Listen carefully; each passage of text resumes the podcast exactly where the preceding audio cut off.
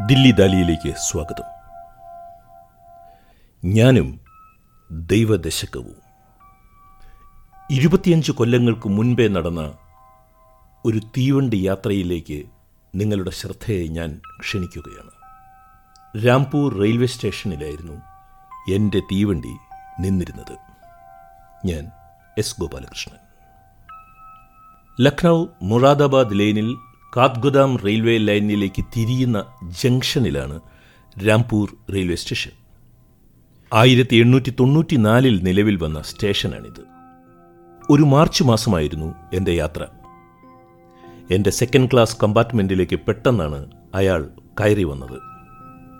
ഒരു വനവസന്തം ഊറ്റിയെടുത്ത നിറപ്പകിട്ടുള്ള പുതപ്പിൽ മെലിഞ്ഞ് ഉണങ്ങിയ ഒരു രൂപം. തല ഒരു പച്ച തുണിയാൽ മറച്ചിരുന്നു. അപ്പൂപ്പൻ താടി പോലെ നേർത്ത താടി നാഭി വരെ വളർന്നിരുന്നു. എന്റെ മുന്നിൽ വന്നിരുന്ന ഉടനെ തന്നെ അയാൾ ജയ് ശ്രീറാം അസ്സലാമു അലൈക്കും എന്ന് പറഞ്ഞു. അന്ന് എനിക്ക് യുവത്വം ദൈവനിഷേധം പ്രഭാതഭക്ഷണം പോലെ മുടങ്ങാതെ ചെയ്തിരുന്ന കാലം. അതിനാൽ ഞാൻ അപരിചിതനായ ആ അവധൂതന് ഒരു നമസ്തേ പകരം നൽകി. ശരീരപ്രകൃതിയിൽ നിന്നും അറിയാമായിരുന്നു അയാൾ ഒരു ഉത്തർപ്രദേശ് മുസ്ലിം വൃദ്ധനാണെന്ന്. ഒരു തീവണ്ടി യാത്രയിൽ വെച്ച് ശ്രീനാരായണ ഗുരു പണ്ട് പറഞ്ഞിട്ടുണ്ട് കണ്ടാൽ അറിയാത്ത ജാതി കേട്ടാൽ മനസ്സിലാകുമോ എന്ന്. എന്നിട്ടും എനിക്കങ്ങനെ തോന്നി. പക്ഷെ അയാൾ എന്നോട് പേര് പറഞ്ഞു റാം റഹീം വാരാണസിക്കാരൻ. എന്നോട് അയാൾ പേര് ചോദിച്ചതുമില്ല ഞാൻ പറഞ്ഞതുമില്ല. കയ്യിലെ ഭാരം തൂങ്ങുന്ന സഞ്ചികൾ നിലത്തിറക്കി വെച്ചിട്ട് പത്മാസനത്തിൽ അയാൾ എന്റെ മുന്നിലിരുന്നു. അയാളുടെ വലത്തെ കണങ്കാലിൽ ഒരു ചെമ്പ് തളയുണ്ടായിരുന്നു. അതിൽ ലാലി ദേഖന്മേ ഗയി മേ ഭീ ഗയി ലാൽ ഞാൻ ചുവപ്പ് അന്വേഷിച്ചു നടന്നു ഞാൻ ചുവപ്പായി മാറി എന്ന് കുത്തിവെച്ചിരുന്നു. ലോഹം ലോഹത്തിൽ ഉരയുന്ന മെലിഞ്ഞ ശബ്ദത്തിൽ അയാൾ എന്നോട് പറഞ്ഞു നിങ്ങൾ കഴിഞ്ഞ ജന്മം രാംപൂരിൽ ഒരു പെൺപൂച്ചയായിരുന്നു. ഒരുപാട് പെറ്റു. ഒരുപാട് പേരെ സ്നേഹിച്ചു. ആൺപൂച്ചകൾ നിന്റെ പിന്നാലെ നടന്നു. ഒരു ദിവസം കാട്ടുചെന്നായ്ക്കൾ നിന്നെ കടിച്ചു തിന്നു. ഒരെതിർപ്പും കൂടാതെ അതിനോടും നീ സഹകരിച്ചു. എന്നിലേക്കുള്ള റാം റഹീം എന്ന വാരാണസി കബീർ മതക്കാരന്റെ പ്രവേശം പ്രോജ്വലമായിരുന്നു. അന്നെനിക്ക് മുപ്പത്തിയഞ്ച് വയസ്സായിരുന്നു പ്രായം. ഇന്നത്തേതിലും ആർജവമുള്ള കാലം. പുതിയ കാര്യങ്ങൾ അറിയാൻ തുറന്നിട്ട ജാലകമായിരുന്നു ജന്മം. ഇന്നത്തെ അത്രയും ജന്മത്തിൽ കലർപ്പില്ലായിരുന്നു അടവുകളില്ലായിരുന്നു കന്മഷവും ഇല്ലായിരുന്നു. അയാൾ പിന്നീട് എന്നോട് പറഞ്ഞു വർഷങ്ങൾക്ക് മുൻപ് അരുവിക്കരയിൽ പോയിട്ടുള്ള കാര്യം. എനിക്ക് കാണാപ്പാഠമാണ് ശ്രീനാരായണ ഗുരുവിന്റെ ദൈവദശകം. എന്നാണ് അത് കാണാതെ പഠിച്ചതെന്നു പോലും എനിക്ക് ഓർമ്മയില്ല. പക്ഷേ ഈ അപരിചിതനായ അവധൂതൻ ദൈവദശകത്തിലെ വരികൾ ഉറുദു കലർന്ന മനോഹരമായ ഹിന്ദിയിൽ എന്നോട് പറയുമെന്ന് ഞാൻ ഒരിക്കലും വിശ്വസിച്ചിരുന്നില്ല.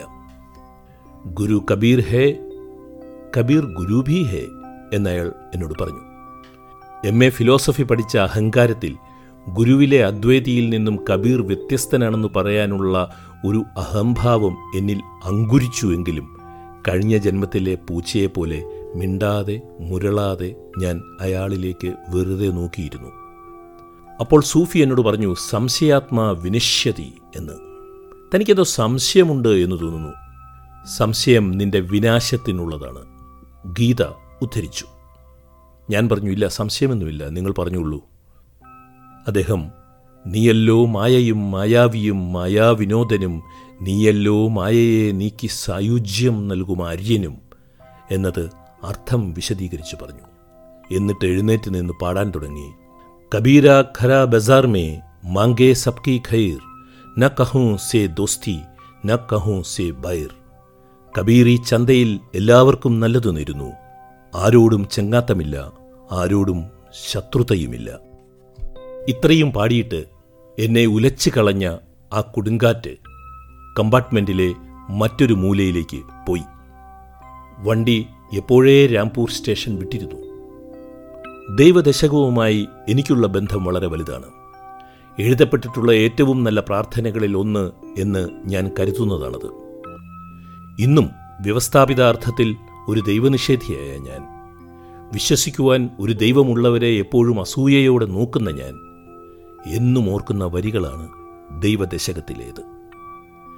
കഴിഞ്ഞ വർഷം നവംബറിൽ കേരള പിറവി ദിവസം മുംബൈയിൽ ശ്രീനാരായണ മന്ദിരസമിതിയും ന്യൂ ആർക്കൈവും ഉരു ആർട്ട് ഹാർബറും ടി എം കൃഷ്ണ ഗുരുകൃതികൾ പാടുവാൻ ഒരവസരമുണ്ടാക്കി.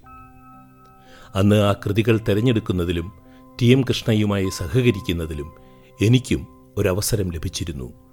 ശ്രീനാരായണ ഗുരുവിന്റെ പ്രതിഭാലോകത്ത് അസാധാരണമായ അനുഭൂതിയോടുകൂടി ഒരുതരം വൈദ്യുത സ്പർശത്തോടുകൂടി ചെലവഴിച്ച ആ ദിവസങ്ങൾ ജീവിതത്തിൽ മറക്കാൻ കഴിയില്ല.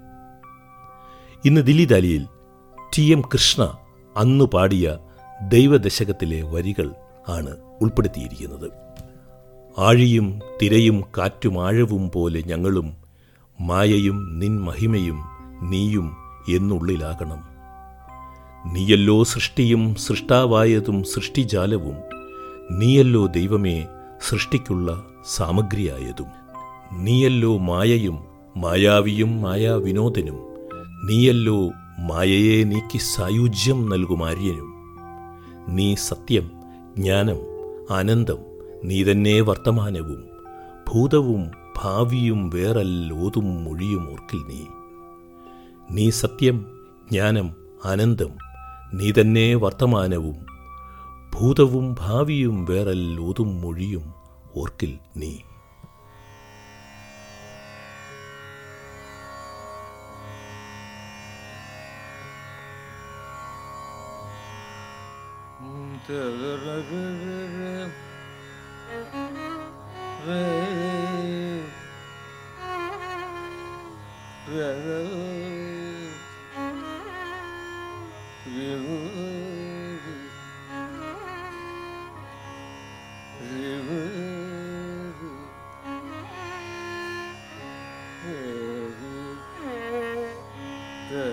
ആഴിയും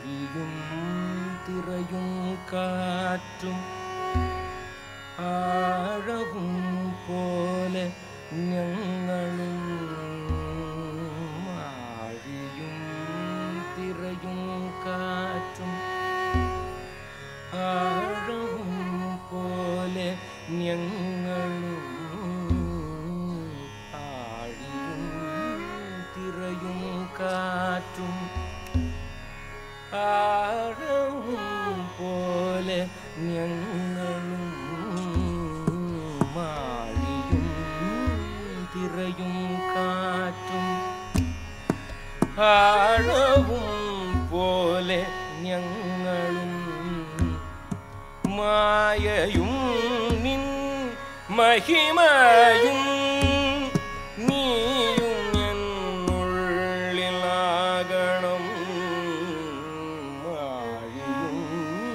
തിരയും കാറ്റും ആഴവും പോലെ ഞങ്ങളും. മായയും നിൻ മഹിമയും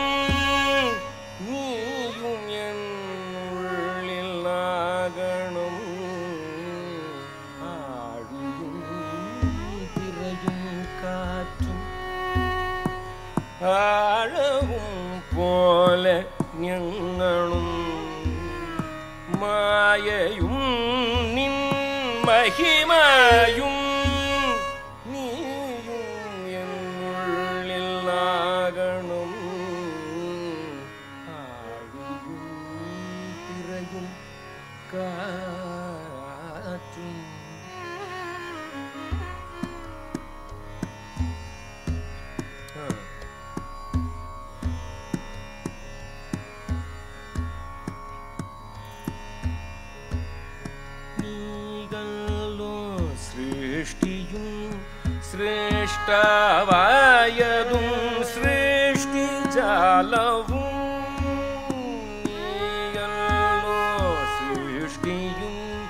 സൃഷ്ടാവായതും സൃഷ്ടിജാലവും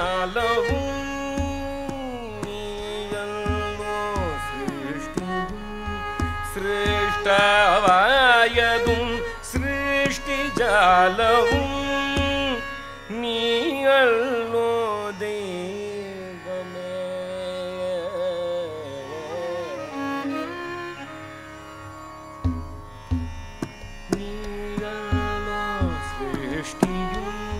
श्रेष्ठवायदुं सृष्टिजालवु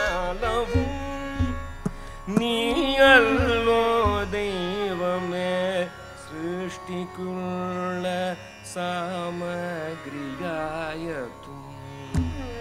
नियल्लो देवम सृष्टिकुल सामग्रियायतु नियल സൃഷ്ടിക്കുള്ള സാമഗ്രിയായതും മഴിയും തിറയും കാറ്റും.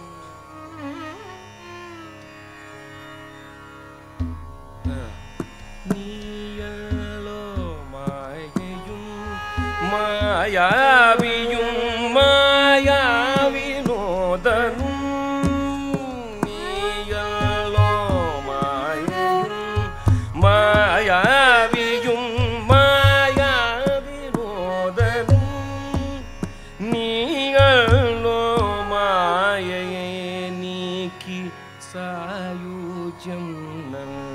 嘛。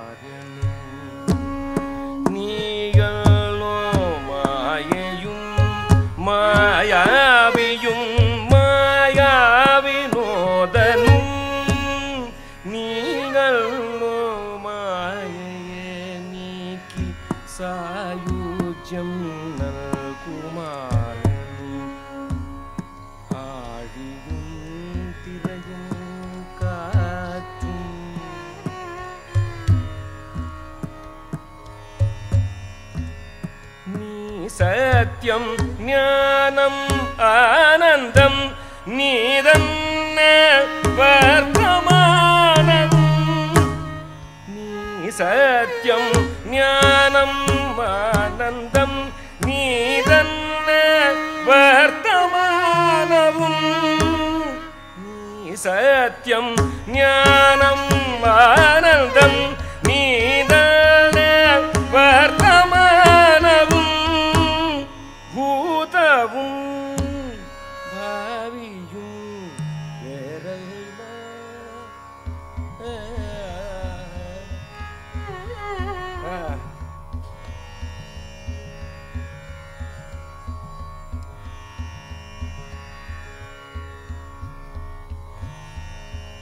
നീ സത്യം ജ്ഞാനം ആനന്ദം നീ തന്നെ വർത്തമാനവും ഭൂതവും ഭാവിയും വേറല്ല ഓതും മൊഴിയും ഓർക്ക് നീ ആഴിയും തിരയും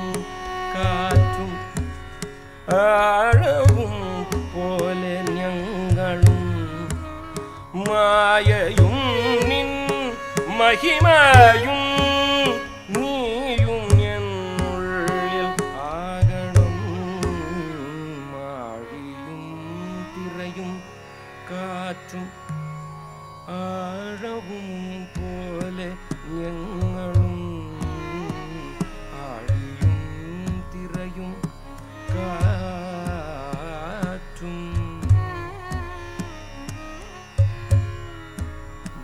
അലിയുടെ ഈ ലക്കം ഇവിടെ അവസാനിക്കുന്നു. കേട്ട എല്ലാ സുമനസ്സുകൾക്കും നന്ദി. സ്നേഹപൂർവം എസ് ഗോപാലകൃഷ്ണൻ.